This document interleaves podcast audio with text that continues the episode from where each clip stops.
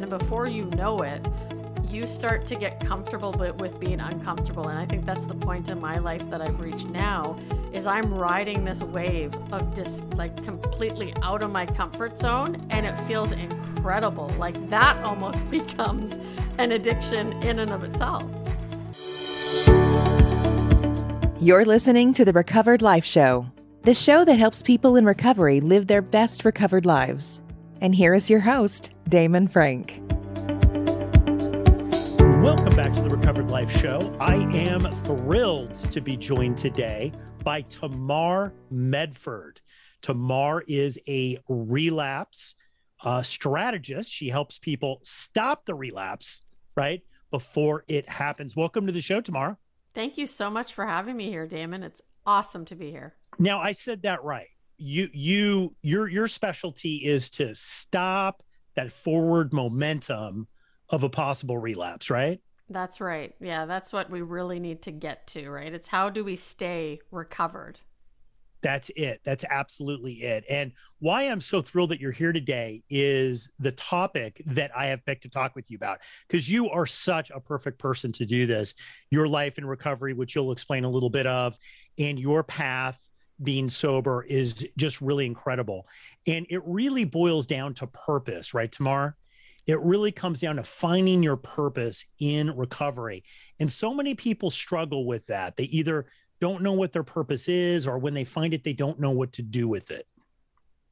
Absolutely. And it, you know, for me, it was really looking back on the life that I had created for myself. I always thought that would follow me around in a negative way, right? Because whether we like it or not, uh, you know, addiction has this stigma attached to it. And so as I went through early recovery, built that foundation for myself, I kind of thought, now what? Like, I didn't go through 22 years of addiction to do nothing with it, right? And as we know, when you give back, you get so much more in return. And so I started to explore that, right? Because I wanted to change my recovery. I wanted to wake up every day with a sense of purpose, a reason for being. And that is why I started seeking out my own purpose. Yeah. And I think, you know, what's so incredible about your story is the sense of purpose really helped you get long term sobriety, right? Like you were moving towards something. And I think without that, I think it does put people in a position where they could relapse, right? Because it's like every day becomes the next day, and there's no real long term reason to stay sober. Yeah, absolutely. It's, I think it changed my recovery, right? Because, like I said, I had these limiting beliefs like this this well i had this desire to do something more with my my, my life i just had no idea what that more was or how to get it and so that's when somebody's like, well, what is your purpose? Like, what are you here for? And I'm like, that's a really good question. And when I started to do that, you know, self analysis, I started learning things like the Ikigai concept, which is a Japanese philosophy on how to gain your purpose. I started looking into that. Like, what am I good at? What do I love? What is my calling and what does the world need more of? I put that all together and I thought, I want to help other people for a living. And all of a sudden, I went from that person on Sunday that got super anxious about having to get up on Monday and check that email, right? Going back to the nine to five grind, doing something that didn't fulfill me. I had a really good job, but I wanted more than that, right? And all of a sudden, discovering my purpose, I started to get out of my comfort zone a little bit, right? I started to try new things that really scared the crap out of me. And that completely started to shift my recovery because all of a sudden, there was no way. Like I was creating a life so good for myself that I didn't want to go back to my old way of living. Yeah, because, you know, I think when everybody first gets sober, the situation typically is so bad. Even if physically it's not bad, emotionally it's bad. It's hard, right? Life is hard day to day. And when you finally get to a place that has some consistency, something where you're actually, you know, you wake up every day, you know where you're going to be. Life is good, right? The last thing that you want to do is kind of challenge that because I mean, don't you really feel like didn't you feel that hey, I'm going to just spin off into chaos if if I make too many changes all at one time? Oh, totally. And I'm an all in kind of person. I mean, for me, in my history, it's like, oh, something new, big shiny object, right? I got to go after it, burn out, hit the wall, get up, start all over again. And so I knew that I had to take this in bite sized chunks, right? And so what I started to do is look for people who were doing the things that I was really kind of aspiring to be. And not only that, but looking for people who had what they wanted, right? It's not only look for people who have what you want, it's look for people who have what they actually want. And I started boring their habits until they became my own because that was very powerful, right? That that allowed me to gain that momentum. And so every step I took, I would take, you know, take a minute, take a breath, turn around and look at how far I'd come. And I started to accomplish things that I never thought possible, right? I mean, I never did really well in high school. And I decided to write two books in less than one year and have them published and then becoming, you know, bestsellers on Amazon.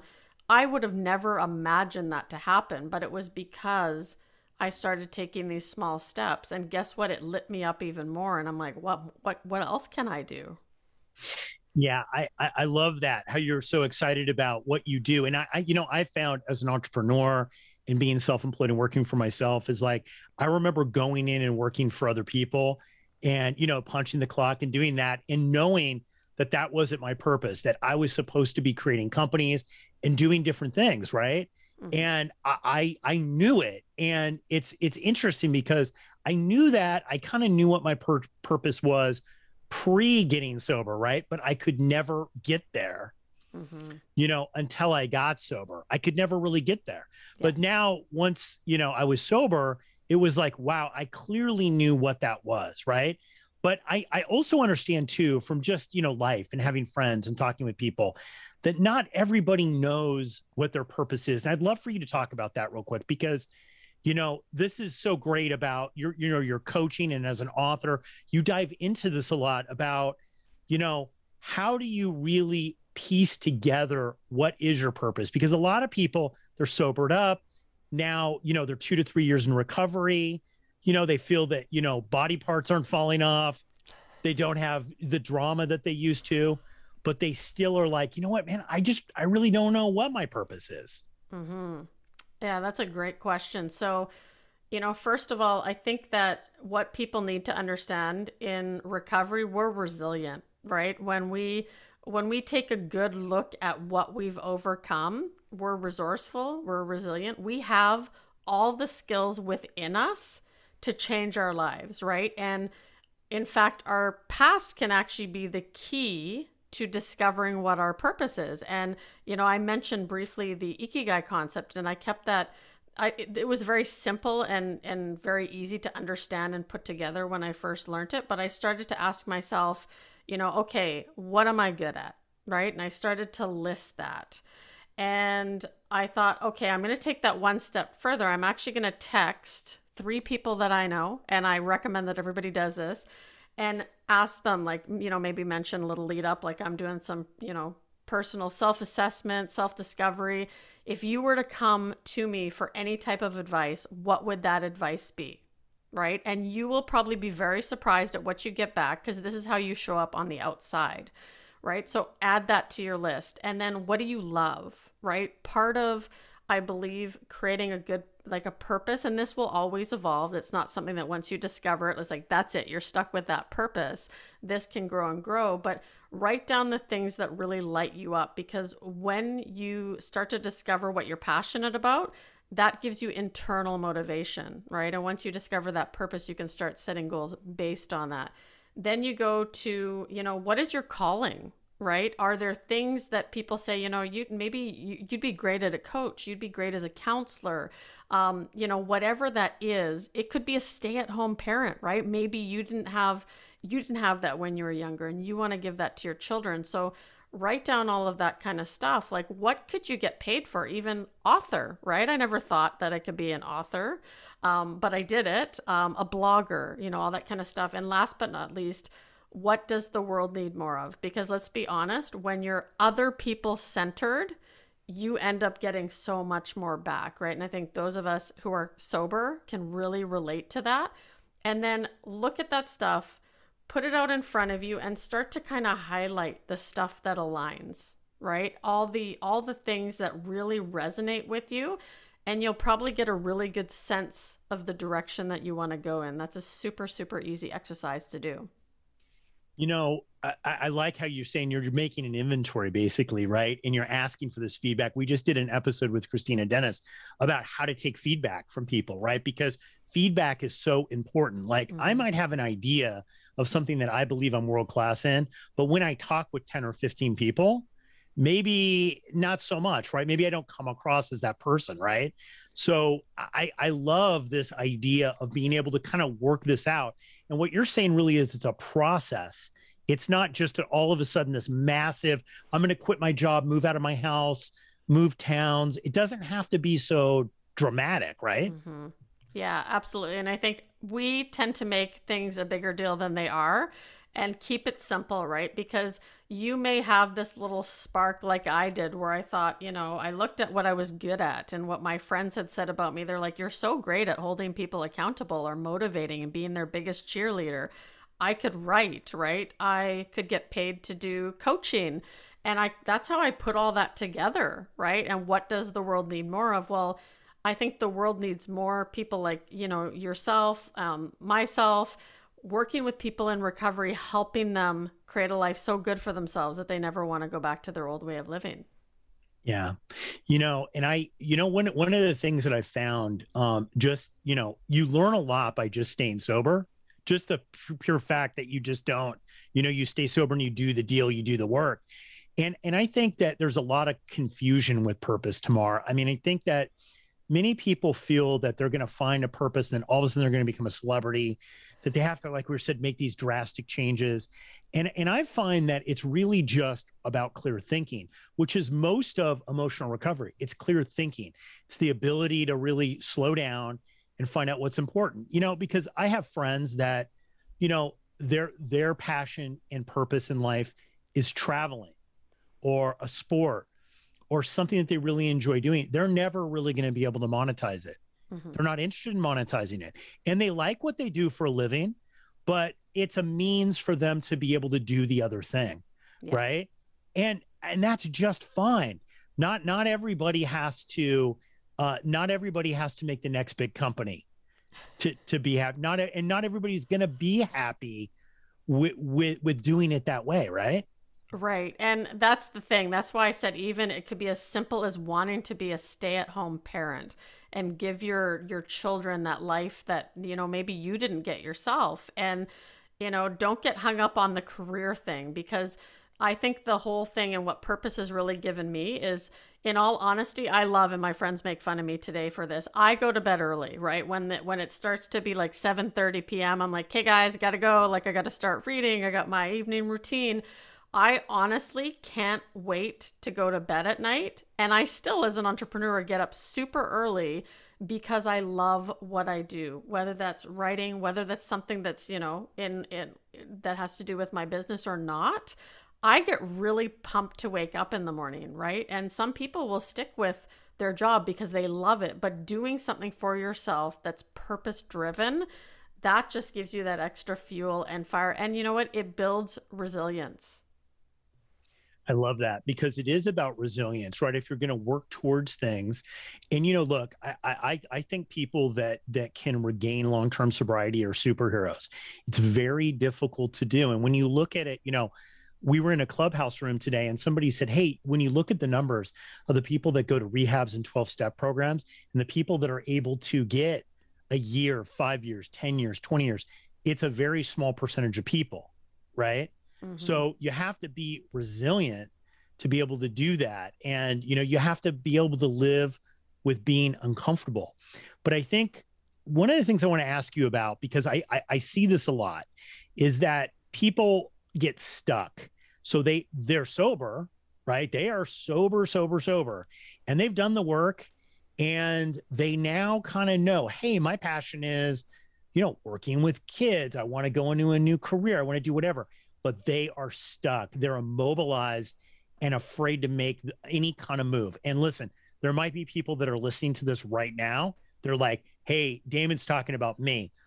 Uh, you know, I've had the idea of what I want to do for years now. I'm sober. I, I know I can do it, but I'm just afraid to make those first couple moves.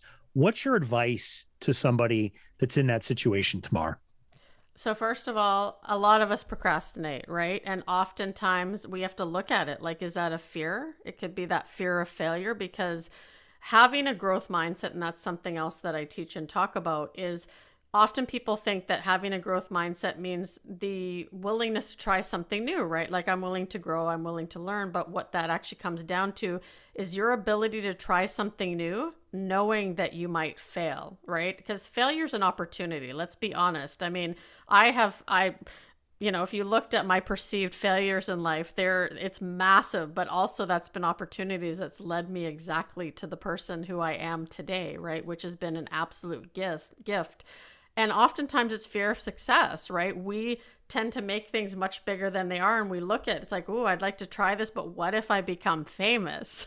right? So, I think we always have to kind of bring it back and realize why we're doing this, right? This gives us a reason for being. This gives us a reason to wake up in the morning and we just have to really just embrace i think the the process because like you said right resilience it creates resilience and so you know, for anybody who's struggling with this, really do that exercise, that ikigai concept that I told you about. Start to really look at it and go, okay, what are some things that people who are doing this do daily, right? And start to create a list of habits for yourself and start with one at a time, right? Because our brain takes things in incremental steps. It's easier for us to catch up than the all in mentality. And I think that's what we think we have to do sometimes, and we don't. So it's just doing one thing every day, you know, that will basically move the dial forward, that'll get you moving in the right direction. And before you know it, you start to get comfortable with being uncomfortable. And i think that's the point in my life that i've reached now is i'm riding this wave of just like completely out of my comfort zone. And it feels incredible. Like that almost becomes an addiction in and of itself. I you you know you have so um targeted in and nailed exactly the the key to success with this growth mindset because I've found that if you really want to live your best recovered life, if you really want to play full out, and this is what I talk about all the time about playing full out, if you really want to do that, most of your life is going to be in a sense of uncomfortableness. Mm-hmm. But what I found is by not playing full out, it was much more uncomfortable in the long term.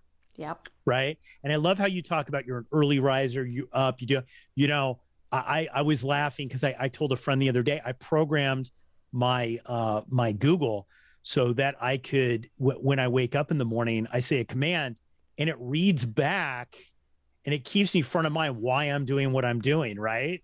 Mm-hmm. It tells me look these are your world class skills. This is what you do. This is why you're here.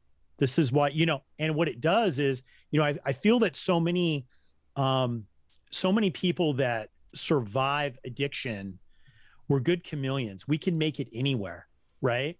But sometimes when we stop and we really listen to say, like, what do I want? And you know that it's there. It's just that living in this uncomfortableness. And I mean, wouldn't you say, Tamar, like, look, if if people that are recovered from an addiction, they know what uncomfortableness is. Oh, I mean, we've sat in it for so long, but I think that's something else, you know, give yourself grace if this is something you're struggling with is that all these old habits that we had built up over our lives, we didn't do that overnight. And so what we tend to do is when we try something new and all of a sudden it's like, oh, this is a little scary, we revert back and we go back into those, you know, what we call character defects, our protective mechanisms. And so we can slowly start to shift those things, right? By saying, okay, no, these voices, you, you be quiet, you can stay back there I'm going to keep moving forward, right? Because we have to understand that I think that that's going to pop up just because we're, you know, we've got this full on momentum and things are going great doesn't mean that the voices are going to tell us, "Hey, are you sure you should be doing this?" It's like tell them, "Hell yes." I love that because, you know, as you know, helping prevent relapse and also just helping prevent unhappiness. Yeah.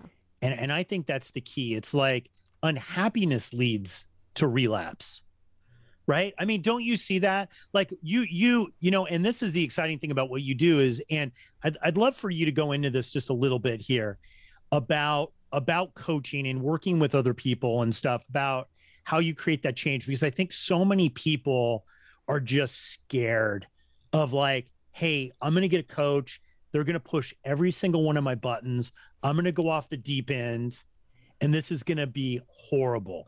And I've found that that's not the case. Yeah. And I have two coaches, right, that I work with. I mean, when I finally realized that, hey, I'm worth investing in because that's something we don't do enough of, right? I mean, we're not in this journey alone. And I think most of us know that. But when you hire a coach, so what I do with my clients is I take them through this journey, right? And it's really helping them rewire their brain, right? Because the opposite of relapse is recover, right? We need to recover. And so, you know, learning your purpose, your values, right? That's kind of the first step because that gives you more clarity, that gives you direction. And when you learn that, when you create goals that align with your purpose and values, now all of a sudden you're motivated from within, right? Instead of all these external factors. Because we tend to set goals, let's be honest, that oh, my partner probably thinks I need to lose 40 pounds. So I'm going to, you know, hit the gym and lose 40 pounds this year kind of thing, right? Well, that's not going to keep us going because that's external. So we got to go within first. And then we start to work on changing your belief system. So, like that belief revision. And a lot of us in recovery, we already experience the science of belief revision, which is you know, listening to other people's stories, right? Hearing that hope, that message and thinking, "Oh, maybe I can maybe I can change, right?" So we're going to teach you how to do that except in a much bigger way. And then that mindset we talked about, right? Getting rid of the voices, being able to take steps forward without um, fearing failure and actually embracing it and go, okay, if I mess this up, I know exactly what not to do, right? and then getting into emotional emotional intelligence intelligence, you know, tapping into that emotional awareness and learning how to respond rather to, than react. And I th- sure, you know, if you're with someone, you have a spouse, they will likely appreciate it. I know mine has. And then priming your brain, right? Getting into your subconscious mind. How do we selectively attend to something that's important to us? Um, and then from there, we go into the actual brain, brain health, right? How to actually literally rewire it. And that's the journey. And at the end of that, what you gain is that resilience, right? So that it doesn't matter how hard life gets, you're going to be able to get through it. Tamar Medford, this has been an amazing and inspiring episode of the Recovered Life Show. I'd like to thank you so much for coming on today. Guys, if you want to hear more about uh, what Tamar has going on. I'm going to leave a link to her recovered life profile so you can find out everything about her there and you can connect with her on all of her social channels. Tamar, thank you so much for coming and sharing your wisdom with us on the Recovered Life Show. Thank you so much for having me. Keep the conversation going. Join Recovered Life, a community of like minded people who are looking to live their best recovered lives. Membership is free, and you can apply at recoveredlife.us.